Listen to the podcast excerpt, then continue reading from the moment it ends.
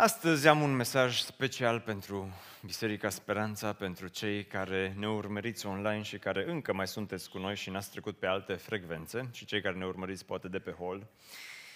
Titlul predicii din dimineața aceasta este următorul. Și apropo, nu am PowerPoint astăzi, dar mă rog Domnului să-mi dea și Power și Point în mesajul acesta și toată biserica să spună. Amin. Dar titlul mesajului este acesta, Când nu-ți ies socotelile când nu-ți ies socotelile. Ți-ai făcut vreodată socoteli care, atunci când ai tras linie, hmm, nu prea au ieșit sau au ieșit cum poate uh, nu ți-ai dorit și ai rămas dezamăgit. Uh, poate că astăzi, aici împreună cu noi, sunt uh, oameni care și-au făcut socoteli. Poate unii dintre voi vi-ați făcut socoteli, poate chiar în ultimele săptămâni și nu vi-au ieșit socotelile și ești în acel sezon, acea perioadă vieții tale când lucrurile nu ies așa cum ți-ai dori. Și este greu, este chiar enervant uneori când nu ți ies socotelile. De aceea aș vrea să ne uităm astăzi la un om al lui Dumnezeu, la care majoritatea socotelilor, multe socoteli au ieșit, multe socoteli nu i-au ieșit, dar aș vrea să ne uităm la un episod în care ar fi trebuit să iasă socotelile, cu toate acestea nu i-au ieșit. Dar trebuie să vă povestesc un pic contextul. Este vorba despre poporul Israel, care era în robie în țara Egiptului. Și erau asupriți, erau bătuți, erau înfometați, erau supuși la munci foarte grele. Lucrau ca și robi, ca și sclavi pentru faraon. Și oamenii aceștia strigau către Domnul și Biblia spune că Dumnezeu a auzit într-o zi strigătele lor și l-a folosit pe un om pe care îl chema Moise să-i scoată din robie, din Egipt. Și după ce face minuni după minuni în țara Egiptului, Dumnezeu îi scoate cu mână tare de acolo și duce la Marea Roșie și apoi despică Marea Roșie în două, poporul trece prin mijlocul Mării Roșii și acum este în drum spre țara Canaan. Și după ce au trecut Marea Roșie, câțiva din popor au zis, mă, Moise ăsta și cu Aron, sunt niște oameni extraordinari. Ăștia ne-au scos din robie. Pe ăștia i-a folosit Dumnezeu și au făcut din astea uh, carduri de mulțumire și le-au scris uh, uh, scrisori de mulțumire și a zis mulțumim frumos că nu ne-ați lăsat acolo în, în robie. Și au fost câteva femei care au zis uh, hai să le facem niște prăjituri și le-au făcut cheesecake și le-au dus lui Moise și lui uh, Aron și au zis mulțumim frumos pentru tot ceea ce ați făcut pentru noi, că ne-ați scos din robie. Și era, era așa în mijlocul poporului o stare din aceasta de mulțumire, așa de faină și toată lumea era bucuroasă și au trăit fericiți până la adânci bătrâneți. Amin? Aceasta este din traducerea Cristi Sonia. Pentru că, în realitate, lucrurile au stat puțin altfel, puțin diferit, nu-i așa?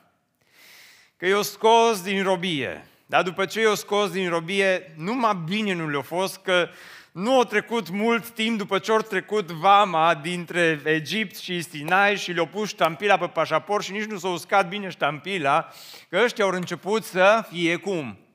Nemulțumiți, să cârtească, să se certe cu Moise, să se certe cu Aron, să se certe cu toată lumea. Nu se mai întâmplă asta astăzi. Uh, mai ales la noi la români, nu prea suntem noi de ăștia certăreți, suntem așa mai liniștiți ca nație. Uh, dar atunci s-a întâmplat și acum Moise ajunge într-o situație în care din nou nu îi ies socotelile. Pentru că dacă deschideți la Cartea Numeri, capitolul 11, vreau să citim din uh, numeri 11, că așa de ciudat a fost poporul ăsta Israel, că după ce a ieșit din robie și-a folosit memoria selectivă, au început să-și amintească doar chestii faine, auzi, chestii faine din robie. Au început să-și amintească, au avut tot felul de nostalgii culinare ciudate, o să vedem imediat. Hai să citim uh, de la versetul 4. Rămânem așezați că o să citim selectiv, că nu pot predica din tot capitolul, că ar fi o predică foarte, foarte, foarte lungă și vă, vă plac numai predicile lungi, nu vi le plac pe alea foarte, foarte lungi. Așa că dimineața asta o să fie, nu o să fie o predică foarte, foarte, foarte lungă, o să fie doar o predică lungă. Glumesc. Versetul 4. Adunăturii de oameni care se aflau în mijlocul lui Israel. I-a venit poftă Ba chiar și copiii lui Israel au început să plângă și să zică, cine ne va da carne să mâncăm? Acum să vă explic un pic contextul, ne oprim un pic să vă explic contextul. Până aici ei mâncau, Dumnezeu le-a dat un McDonald's în fiecare zi, le-a dat mană. Le-a dat mană. Și tot mâncau mană, nu trebuiau să o crească, nu trebuiau să o cultive, nu trebuiau să plivească, să... Și în versetul 15 ne aducem aminte de peștii pe care îi mâncam în Egipt. Somon, crab, uh, creveți, și care nu ne costau nimic. De parcă pentru mană Dumnezeu le trimitea factură după fiecare mană. Uite, aici ai nota de plată, trebuie să lăsați și bacșiș pentru îngerul cu adus mană. Ne aduceam aminte de castraveți, de pepeni, de praz, iac, de ceapă, și toată biserica să spună, vă place ceapa, și de usturoi. Oh. Ah, mana asta e bună, dar fără mușdei. Dacă nu avem ce să punem pe ea, dacă nu putem să o prăjim cu un pic de ceapă, cu un pic de praz din Egipt, că prazul de Sinai nu e așa de bun ca și prazul și ca și ceapa de, uh, zice satul ăla de unde este ceapă bună de la piață. Pericei, exact. Pericei. Mulțumesc că predicați împreună cu mine. Și fără ceapă de pericei, versetul 6, acum ni s-a uscat sufletul, nu mai este nimic, ochii noștri nu văd decât mana aceasta. Și ne oprim un pic aici. Observați ce memorie selectivă aveau oamenii aceștia. Cam cum se întâmplă în familie când se ceartă soțul cu soția. Ați întâlnit oameni care au memorie selectivă atunci când se ceartă. Își amintesc numai ce vor ei să-și amintească. Vă amintiți, v-ați întâlnit vreodată că voi nu păreți a fi din ăștia, dar dacă ați întâlnit, vă întreb dacă ați întâlnit oameni care au memorie selectivă, care ați întâlnit părinți sau bunicuți care să spună, hm, totuși, era nasol pe vremea comunismului, dar totuși parcă era, era un pic mai bine, că toți aveam un loc de muncă și câștigam bani. Dar ce puteai să-ți cumperi cu ei? Că mergeam la magazin și erau goale toate magazinele. Dar era mai bine. Memorie selectivă. Așa erau ei. Măi, era, e adevărat că egiptenii ne băteau, dar după fiecare bătaie ne dădea și un cățel de usturoi. Și cățelul ăla de usturoi ne mângâia sufletul. Era incredibil, era, era bătaie cu usturoi și era bine. Că și-au adus aminte acum numai de usturoi, uitat bă, bătaia. Uitat bătaia. Și într-un astfel de context, Moise, în calitate de pastor al poporului, hai să vă citesc câteva versete așa, cade în depresie. Că și pastorii plâng câteodată. și pastorii se supără câteodată. Moise a auzit pe popor plângând, fiecare în familia lui și la ușa cortului lui. Mânia Domnului s-a aprins cu tărie. Moise s-a întristat și a zis Domnului, pentru ce mâhnești tu pe robul tău și pentru ce n-am căpătat eu trecere înaintea ta de ai pus peste mine sarcina acestui popor întreg? Oare eu am înființat poporul acesta? Oare eu l-am născut ca să-mi zici, poartă la sânul tău cum poartă doi ca pe copil, până în țara pe care jura părinților lui că le voi da? De unde să iau carne, Doamne Dumnezeule? De unde să mai facem rost de bani să mai construim? Ca să dau la tot poporul acesta, că cei plâng la mine zicând, dă-ne carne ca să mâncăm. Eu singur nu pot să port pe tot poporul acesta. Versetul 15, Doamne, decât să te porți așa cu mine, mai bine omoară-mă. Uh, Moise, pastorul poporului Israel, mm, nu se roagă foarte frumos. Doamne, nu mai pot, m-am săturat. Moise se pare că e în burnout, e un pic epuizat. Aici o să facem o dată o predică bună despre epuizare și burnout, care numai nu-i bună în luna august, că acum toți sunteți cu mintea odihnită după atâtea concedii și pe atâtea poze câte v-ați spus pe Instagram și pe Facebook. Toți ați venit uh, liniștiți la biserică. Dar așa, prin noiembrie sau sunteți obosiți după concediu, și Moise se ceartă cu Dumnezeu, spune, Doamne, nu mai pot, nu mai sufăr, nu mai... Ăștia plâng după McDonald's-ul din Egipt, nu le place KFC-ul de aici din pustie. Și dă-le Tu, Doamne, să mănânce. Și acum Domnul stă de vorbă cu Moise și uh, în versetul 18, Dumnezeu i-a spus lui Moise, sfințiți-vă, acum încă nu mai citim textul, după aia predicăm, sfințiți-vă pentru mâine și veți, avea ce, și veți avea să mâncați carne, fiindcă ați plâns în auzul Domnului și a zis, cine ne va da carne să mâncăm? Căci noi o duceam bine în Egipt. Domnul vă va da carne și veți mânca. Și până aici e partea bună. Dumnezeu vine cu vești super la Moise și la popor, o să vă dau, zice, carne să mâncați. Și versetul 19 dă explicație. Aveți să mâncați carne nu o zi, nici două zile, nici cinci zile, nici zece zile, nici 20 de zile, ci o lună întreagă, până vă va ieși pe nări. Am vrut să pun titlul acestei predici, Ai grijă ce-ți dorești, că s-ar putea să și primești. pentru că n-ați ascultat de Domnul care este în mijlocul vostru și pentru că ați plâns înaintea lui zicând, pentru ce am ieșit noi oare din Egipt? Moise a zis, 600 de mii de oameni care merg pe jos, alcătuiesc poporul în mijlocul căruia sunt eu și tu zici, le voi da carne și vor mânca o lună întreagă. Putem tăia oare atâtea oi și atâția boi ca să le ajungă? Sau nu cumva avem să prindem toți peștii mării ca să le ajungă? Și de versetul 23, Domnul a răspuns lui Moise, nu cumva s-a scurtat oare mâna Domnului? Vei vedea acum dacă ceea ce ți-am spus se va întâmpla sau nu. Și versetul 31, Domnul a făcut să sufle peste mare un vânt care a dus prepelițe și le-a răspândit peste tabără, cale de cam o zi într-o parte și cale de o zi în cealaltă parte, în jurul taberei. Avea o înălțime de aproape doi coți de la fața pământului, adică un metru. În tot timpul zilei acelea și toată noaptea și toată ziua următoare, poporul s-a sculat și a strâns prepelițe. Cel ce strânsese cel mai puțin avea 10 omeri omeri, ei și le-au întins în jurul taberei. Pe când carnea era încă în dinții lor, fără să fie mestecată, Domnul s-a aprins de mânie împotriva poporului și Domnul a lovit poporul cu o urgie foarte mare.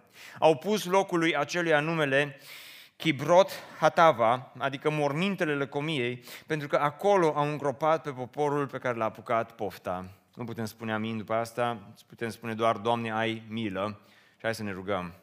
Doamne, te rog să ai milă de fiecare dintre noi.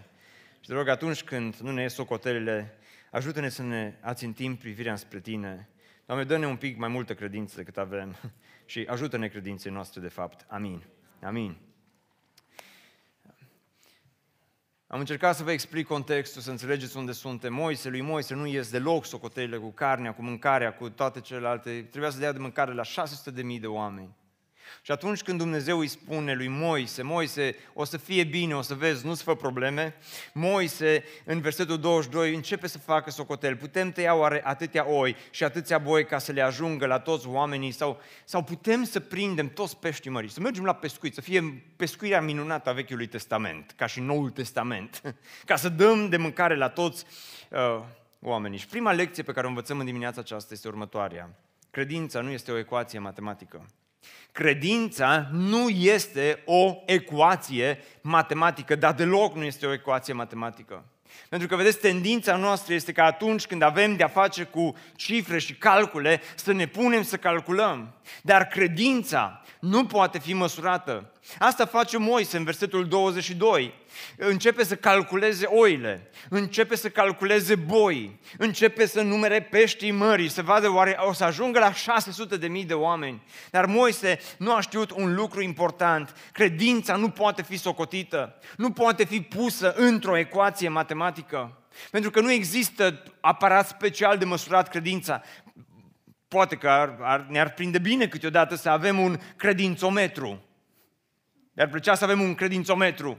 Și când simți că ești cu glicemia, cu credința la pământ, să te duci să spui degetul mic în credințometru să vezi oare câtă credință ai. Cât jumate de grăunte de muștar? Mai trebuie dublată. Că dacă e cât un grăunte de muștar, zice Domnul Iisus că e suficientă. Nu? Dar nu ai un astfel de credințometru. Nu poți să faci aceste calcule, nu poți să, să atunci când nu-ți ies socotelile, nu poți pur și simplu să începi să, să, să socotești de unul singur, că întotdeauna o să-ți dea cu virgulă. Mă întreb la câți dintre voi poate nu vi-au ieșit socotelile.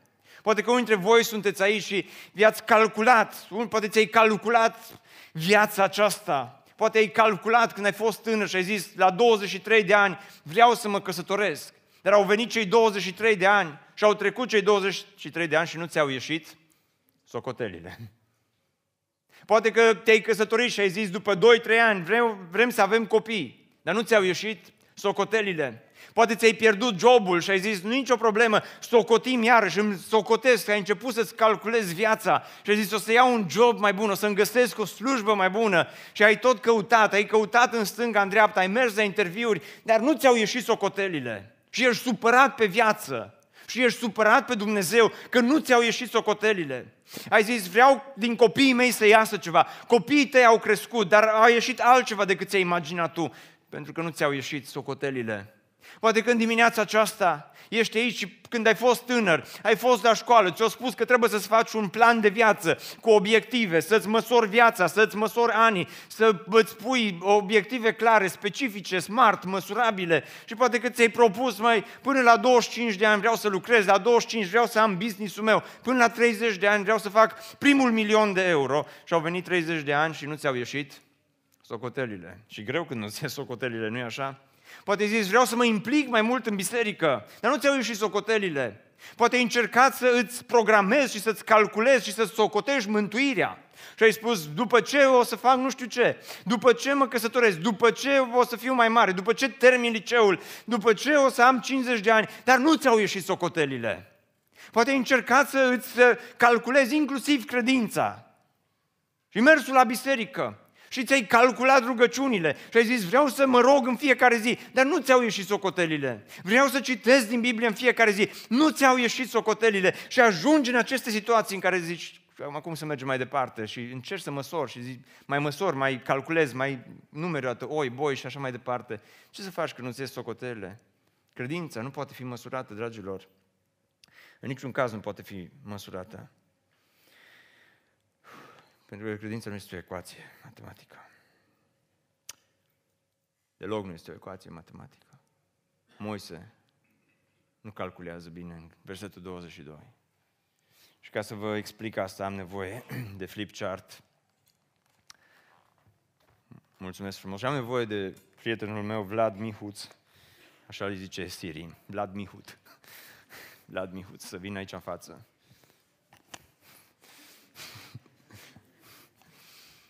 Pentru că noi doi am fost colegi de liceu. I-am permis să stau cu gulerul ridicat. Cât timp stă la de aici în față. Um, și am aici o mărturisire publică de făcut. Uh, eu întotdeauna socoteam matematica prin credință. Vlad se baza pe cifre și lui ieșau întotdeauna cifrele și de asta vreau să facem niște calcule matematice pentru că matematica lui Dumnezeu, scuză-mă Vlad, dar nu-i confortabil, matematica lui Dumnezeu întotdeauna este oarecum diferită față de matematica, aritmetica noastră. Hai să facem câteva calcule simple. Moise calculează.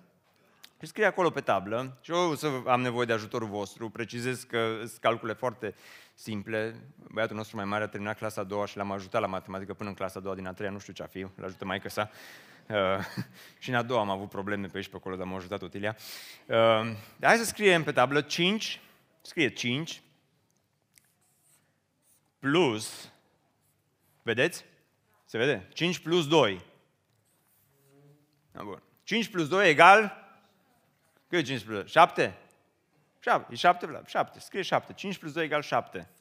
Acum, singura problemă cu acest calcul matematic, din punct de vedere matematic, este corect.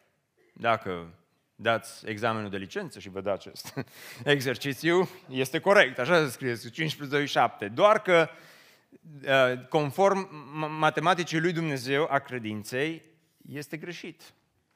Pentru că, și notează, 5 plus 2, 5, da, scrie încă o dată, 5 plus 2 egal, și scrie 5 plus 2 conform lui Dumnezeu.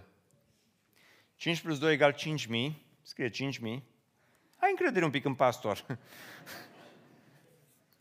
5.000, rest 12. R, scrie R, 12. Este corect acest calcul? Câți dintre voi credeți că este in, incorrect? Incorrect, e greșit, da? E greșit. Nu? După regulile matematicii este un calcul foarte greșit. Dar după matematica lui Dumnezeu este corect acest calcul. S-a întâmplat acest calcul în Biblie. Când s-a întâmplat? E, că peștii, că și pâinile. Când o zis, când erau minunea asta îi replica minunii din numeri 11, minunea Noului Testament asta cu 5 plus 2, când Domnul Iisus a predicat o predică foarte, foarte, foarte lungă, de dimineața până seara, nu vă mai plângeți că eu predic lung, și la oameni li s-a făcut foame. Și au zis, dați-le voi să mănânce. Și a venit un oarecare ucenic pe care îl chema Andrei și a zis la Domnul Iisus, am, uite, este aici un copilaș, un băiețel, pe care oricum îl suspectez că nu vreau să-și mănânce mâncarea, că nu i-o plăcea, că nu era mâncăcios, și are cinci pâini și doi pești. Și eu început să calculeze și el, da, că au zis la final, ce, dar ce sunt aceștia la atâția oameni? Și Domnul Iisus a zis, dă-le încoace. Și s-a rugat pentru ele și apoi le-a pus în mâna ucenicilor și spune că 5 plus 2 a hrănit 5.000 de bărbați, plus femei, femei nu mâncă așa mult, dar tot o mânca și ele, mă gândesc, și au mai strâns după aceea rest 12 coșuri. Asta e matematica lui Dumnezeu. De aceea credința nu poate fi pusă într-o ecuație matematică. Hai să mai încercăm câteva calcule de astea, nu multe. Imediat, scrie, Vlad, uh, te rog, scrie 32 de mii, scrie 32 de mii, scrie câteva cifre care ți le dictez. 32 de mii, scrie undeva lângă 10 mii sau sub, cum vrei tu, 10 mii, scrie apoi 300, scrie 300, ai încredere în pastor. Nu întotdeauna, da. Și scrie apoi 120 de mii sub. Scrie 120 de mii. Unde vrei tu? Așa. Bun. 32 de mii e mai cum față de 10 mii? E mai mare. Scrie că e mai mare. 10 mii față de 300 cum e? E mai mare, scrie că e mai mare. Și 300 față de 120 de mii cum e? Mai mic. Acum, eu vreau să vă propun un alt calcul matematic. Și anume, că 300 cred că este mai mare decât 10.000 și cred că 300 este mai mare decât 32.000 și la final 300 cred că e mai mare inclusiv decât 120.000. Știți că acest calcul biblic este unul bun. Știți când? Gedeon, Gedeon, exact, că s-a dus la luptă cu o armată de 32 de mii și Gedeon o numărat, ca și Moise, toți boi, nu boi din armată, ci și o numărat și el, uh, soldații am vrut să zic, și tot ce au avut pe acolo. Și uh, o zis, Doamne, am 32 de mii, mă pot duce, suntem un pic mai puțin decât 120 de mii, dar ne putem băga la luptă, dacă vii și tu să ne ajuți un pic de ajutor din partea ta, Doamne, îi facem praf pe ăștia. Și uh, ăștia madianiții veneau cu F-16 de 120 de mii de persoane împotriva lor. Dar până la urmă Dumnezeu o zis Gedeon, 300 de fapt este mai mare decât 32 de mii, trimite acasă pe restul, pentru că o să vezi că 300 este mai mare decât 120 de mii, conform matematicii lui Dumnezeu. Se înțelege ceea ce vreau să vă spun. Moise era aici într-o situație de criză. Noi, de multe ori, am trecut prin situații de criză. Ți-aduce aminte, Vlad, când am trecut noi prin situații de criză? ca și biserică. Atunci când am făcut, de exemplu, primul eveniment la sala sporturilor, veneam aici la Casa Tineretului într-un număr frumos de 300 de persoane. Și când am mers să vorbesc cu un alt pastor, să-l invit să facem împreună evenimentul la sala sporturilor, o calculat 300 de la noi, plus încă câteva sute de la ei și au zis, o să arate gol acolo în sala sporturilor. Pentru că sunt 3000 de locuri. Dar Dumnezeu ne-a arătat și nouă că 300 e mai mare decât 3000, pentru că, nu știu, cumva sala sporturilor în 2012, când am făcut primul eveniment anual, a fost plină, a fost arhiplină. Slavă Domnului pentru asta! Au fost atâtea situații în care Dumnezeu ne-a arătat cum credința, credința nu poate fi pusă într-o ecuație. Anul, acum doi ani, când am luat terenul, cât o costat terenul? 420.000 de euro. Și trebuia să strângem uh, ăștia banii ăștia în vreo 4-5 luni de zile. Matematic vorbind, nu aveam nicio șansă. Dar exact în urmă, cu 2 ani, uh, ne-am bucurat ca și biserică, uh, ne-am bucurat de faptul că Dumnezeu ne-a ajutat prin credință să strângem toate resursele necesare. Pentru că atunci când noi ne facem socotelile, uneori socotele nu funcționează. Mulțumesc frumos, Vlad. Hai să-l aplaudăm. Mulțumim frumos pentru, pentru ajutor. Uneori, calculele noastre nu dau deloc rezultate. Poate în propria ta viață, astăzi nu ai nevoie să stai să calculezi. Și acum nu vă spun că de aici încolo trebuie să ne culcăm pe ureche și totul să se întâmple pocnind din degete și credința asta spre care vă vorbesc astăzi nu este un fel de optimism din acesta Uh, care nu are niciun fel de substanță. Credința nu e optimism, credința este, este ceea ce Dumnezeu îți oferă și și te poți baza și poți să trăiești viața prin credință, nu datorită credinței ca și concept, ci datorită ceea ce face obiectul credinței, pentru că obiectul credinței noastre este Isus Hristos. Amin. De aceea spune în uh, evrei și credința este o încredere neclintită în lucrurile care care nu se văd, în lucruri care nu se văd. În noua traducere spune în felul următor, credința este o convingere cu privire la lucrurile în care sperăm. Este o siguranță cu privire la lucrurile care nu se văd. Este o convingere la lucrurile în care sperăm. Eu nu știu, de exemplu, că noi o să terminăm construcția campusului BBS. Eu nu știu că o să terminăm până în 20 ianuarie. Eu cred că o să o terminăm. Eu sper că o terminăm și am această convingere că Dumnezeu o să ne ajute.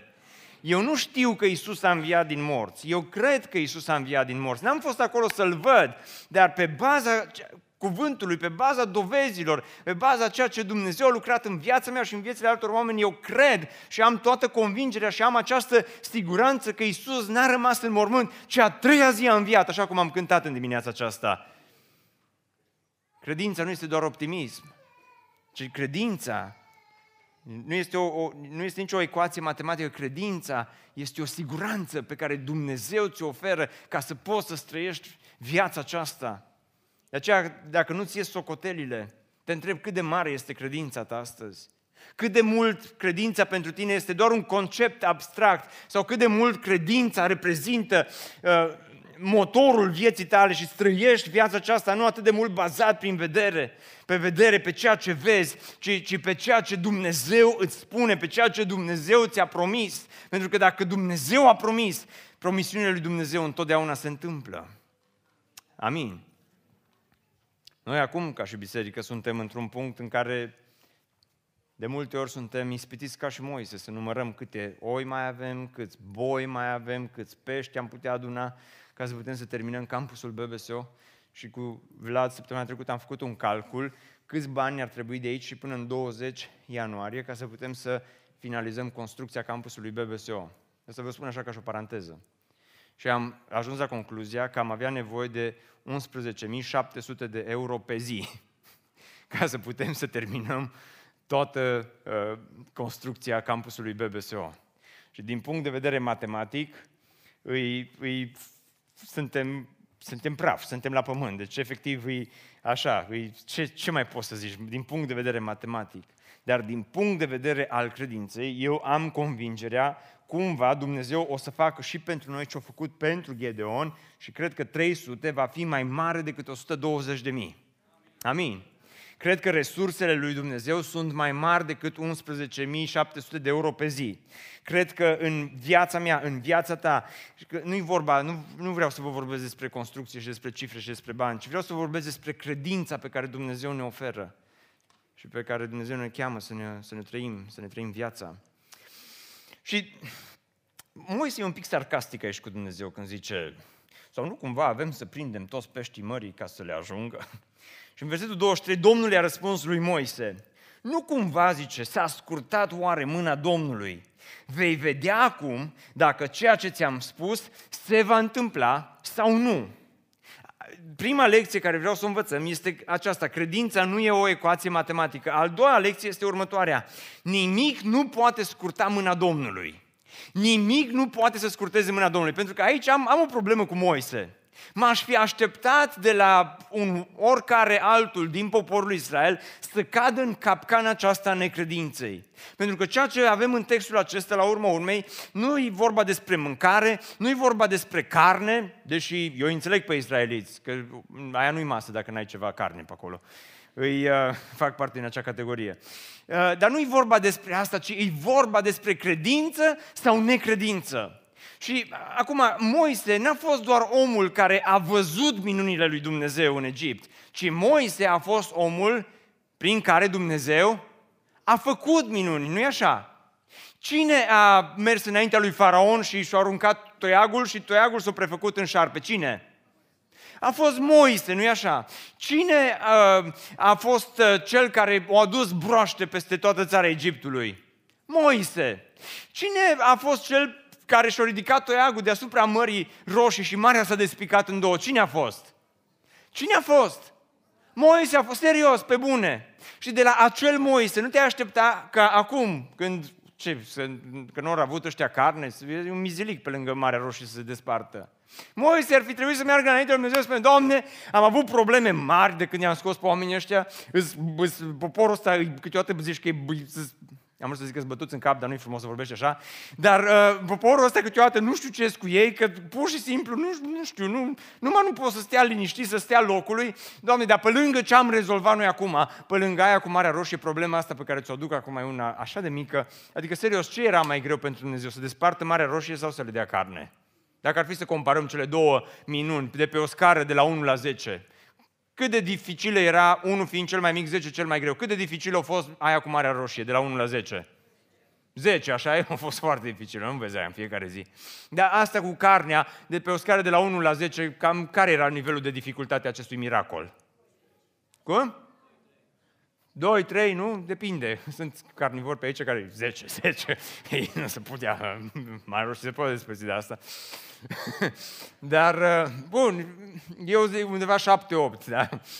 Dar uh, dar ideea este că Moise a văzut mâna lui Dumnezeu. A văzut că mâna lui Dumnezeu n-a fost scurtă atunci când el a fost înaintea lui Faraon. Mâna Domnului n-a fost scurtă când Dumnezeu a ucis întâi născuți din Egipt. Mâna Domnului n-a fost scurtă atunci când a prefăcut apa în sânge. Mâna Domnului n-a fost scurtă atunci când a despărțit Marea Roșie. Mâna Domnului n-a fost scurtă atunci când uh, nu mai aveau ce să mănânce și le-a dat mană. Mâna Domnului n-a fost niciodată scurtă pentru poporul acesta, ci mâna lui Dumnezeu a fost întotdeauna puternică.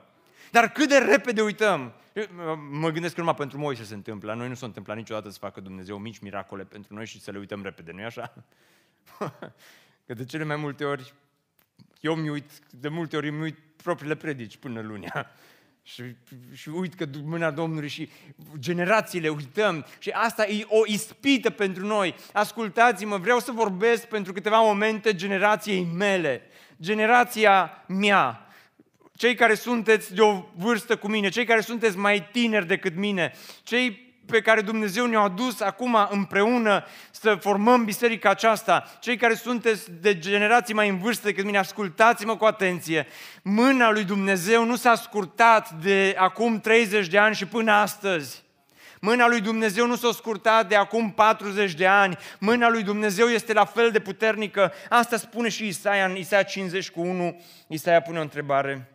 Dumnezeu pune o întrebare. A fost oare mâna mea prea scurtă pentru a vă răscumpăra? Nu am avut eu oare putere pentru a vă elibera, zice Dumnezeu? E un comentariu la numeri 11. Cu alte cuvinte, Dumnezeu îi spune lui Isaia, Isaia, când v-am scos din Egipt, când v-am răscumpărat din robie, când v-am scos dintre biciuri, când v-am scos de la faraon, am fost slab? Zice, m-am, mă, Moise, m-am ramolit de atunci. M-am îmbătrânit așa ca și îmbătrânește Dumnezeu. Am, așa, mi-am, mi-am pierdut resursele, am avut, am man în frigider să vă dau, dar prepeliță gol congelatorul. Serios, nimic, nici o prepeliță, nimic. So, au venit ăștia de la piață nouă, le-au cumpărat pe toate. despre steak e vorba aici, despre piață nouă, Domnul se binecuvinteze. Și acum toți ați vrea să plecați acasă să mâncați.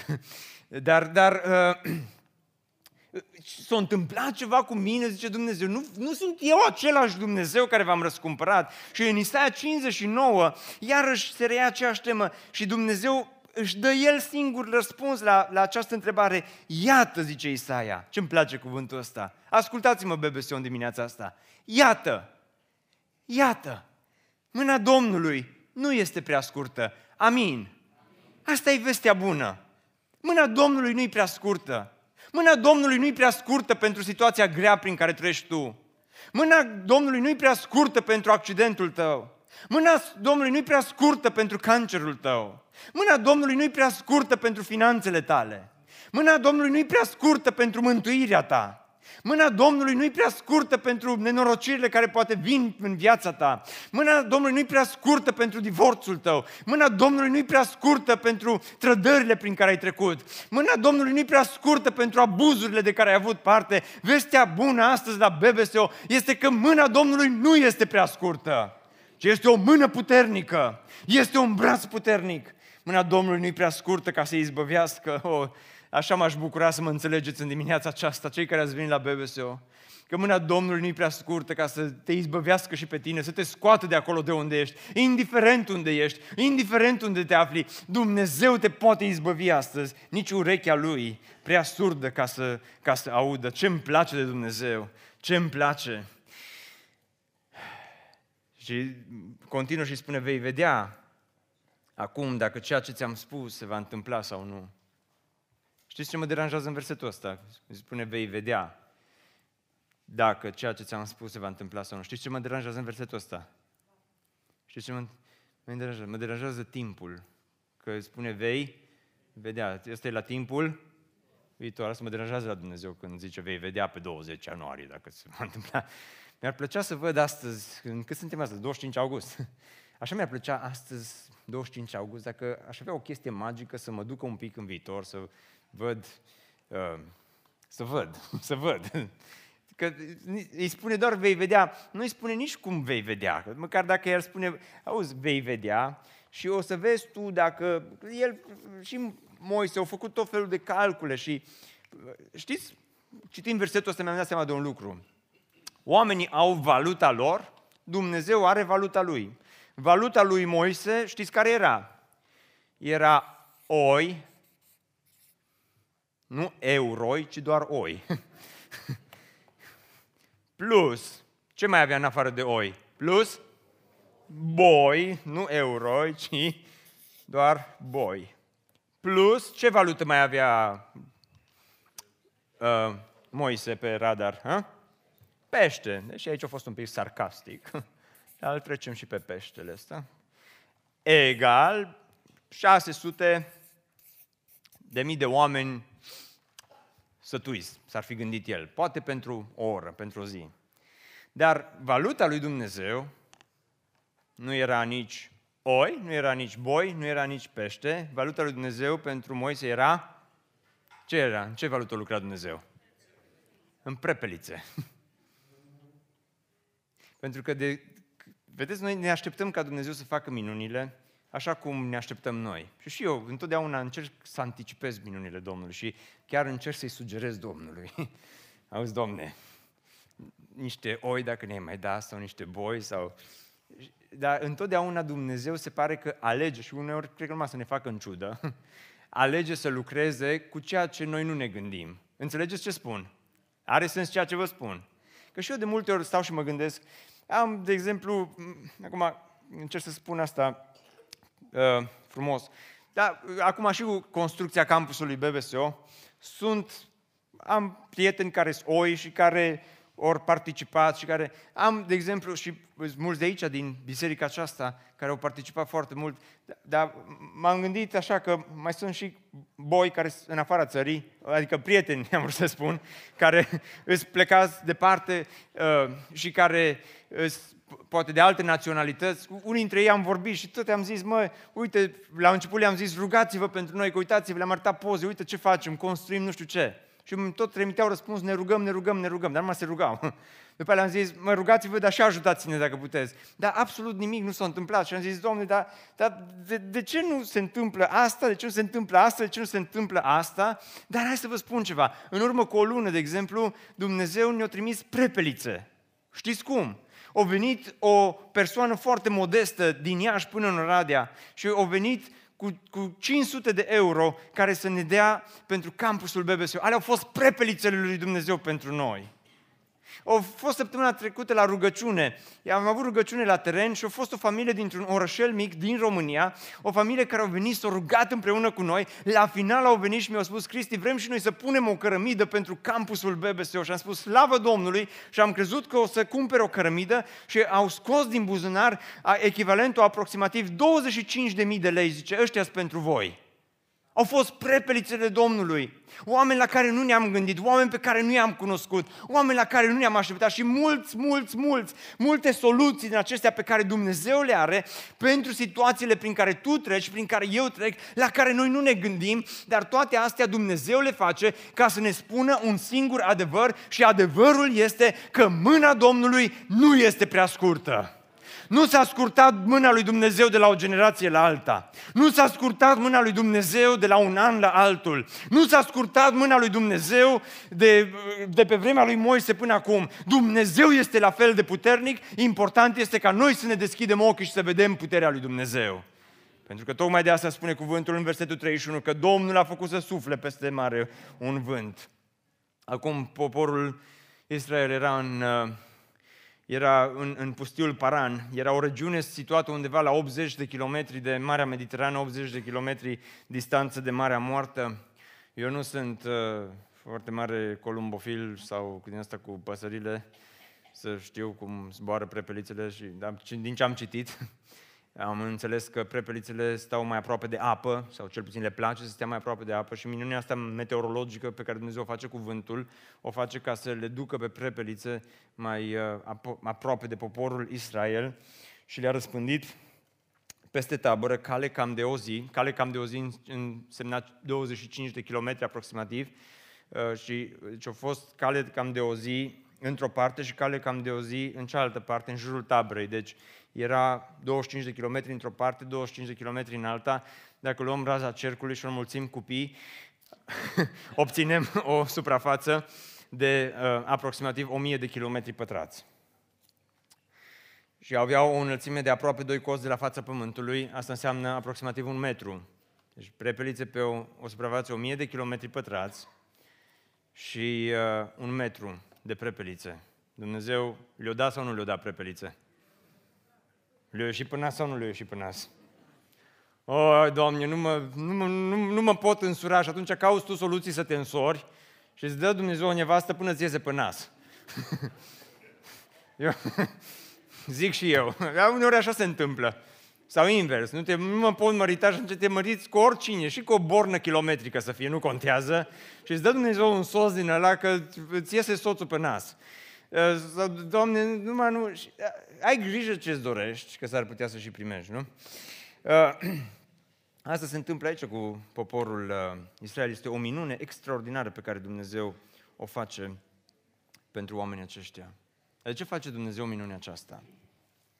De ce o face? Ca să le arate poporului că mâna Domnului, în niciun caz, nu este prea scurtă pentru poporul Israel. Mâna Domnului nu este prea scurtă. Nu există o ecuație a credinței. Dar vreau să spun ceva în dimineața aceasta și vreau să mă apropii de încheiere. Există o ecuație a necredinței. Pentru că oamenii aceștia au trăit în necredință și nu vreau să trec ușor peste textul ăsta și peste acest aspect. Pentru că în versetul, în versetul 18, uh, Dumnezeu a zis lui Moise să spui poporului, sfințiți-vă. Sfințiți-vă.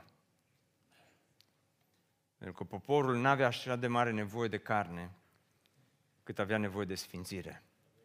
Problema lor nu erau prepelițele și nu erau oi și nu erau uh, boi, nu erau oile și nu erau boi, ci problema poporului Israel era păcatul. Era păcatul. Și aceea Dumnezeu spune, o să vă satur de carne, dar vreau să vă vindec de păcat. Pentru că este mâna Domnului prea scurtă, Biserică Speranța. Este mâna Domnului prea scurtă. Isaia spune, mâna Domnului, zice, nu este prea scurtă ca să mântuiască nici urechea lui prea tare ca să audă, ci nelegiuirile voastre pun un, un zid de despărțire între voi și Dumnezeu.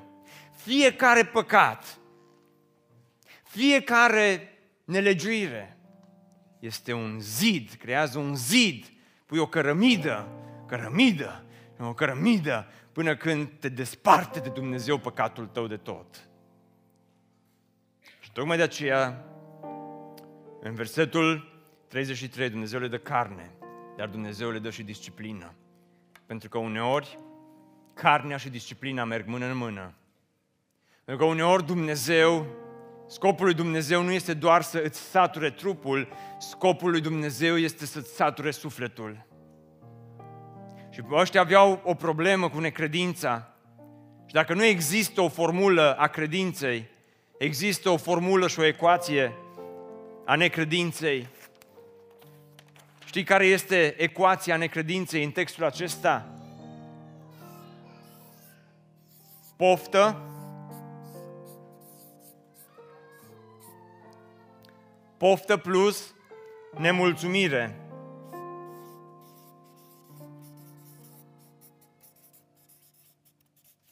Poftă plus nemulțumire egal necredință. Întotdeauna poftă plus nemulțumire egal necredință. Sau poate fi păcat plus împietrire egal necredință. Poate fi păcat plus amânare egal necredință. Dar există această, această ecuație a necredinței. Și Dumnezeu spune, eu degeaba vă dau vouă carne doar și prepelițe, pentru că nu o să vă vindec niciodată de necredință. De aceea Dumnezeu îi disciplinează. De aceea Dumnezeu spune, sfințiți-vă, pentru că ai nevoie de sfințire, dragilor. Ceea ce vreau să vă spun în dimineața aceasta este că Dumnezeu vrea să ne mărească credința, dar credința nu poate fi mărită decât în contextul sfințirii. Atunci când dai la o parte păcatul din viața ta, atunci când dai la o parte pofta din viața ta, atunci când dai la o parte nemulțumirea, atunci când dai la o parte cârtirea, atunci când dai la o parte bârfa, atunci când dai la o parte uh, relațiile stricate, atunci când dai la o parte lucrurile pe care, la care te uiți, atunci când dai la o parte substanțele pe care le consumi, atunci când dai la o parte băuturile pe care le iei în fiecare zi, atunci, doar atunci Dumnezeu te poate scoate din necredință. Și știți de unde știu asta? Hai să vă spun. Știu asta din Ioan, capitolul 6. Unde Domnul Iisus spune în felul următor. Eu, zice Domnul Iisus, eu sunt pâinea vieții. Eu sunt pâinea vieții. Părinții voștri au mâncat mană în pustiu și au murit. Și eu aș adăuga aici că părinții voștri au mâncat mană și pentru o lună au mâncat și carne și prepelițe în pustiu și au murit.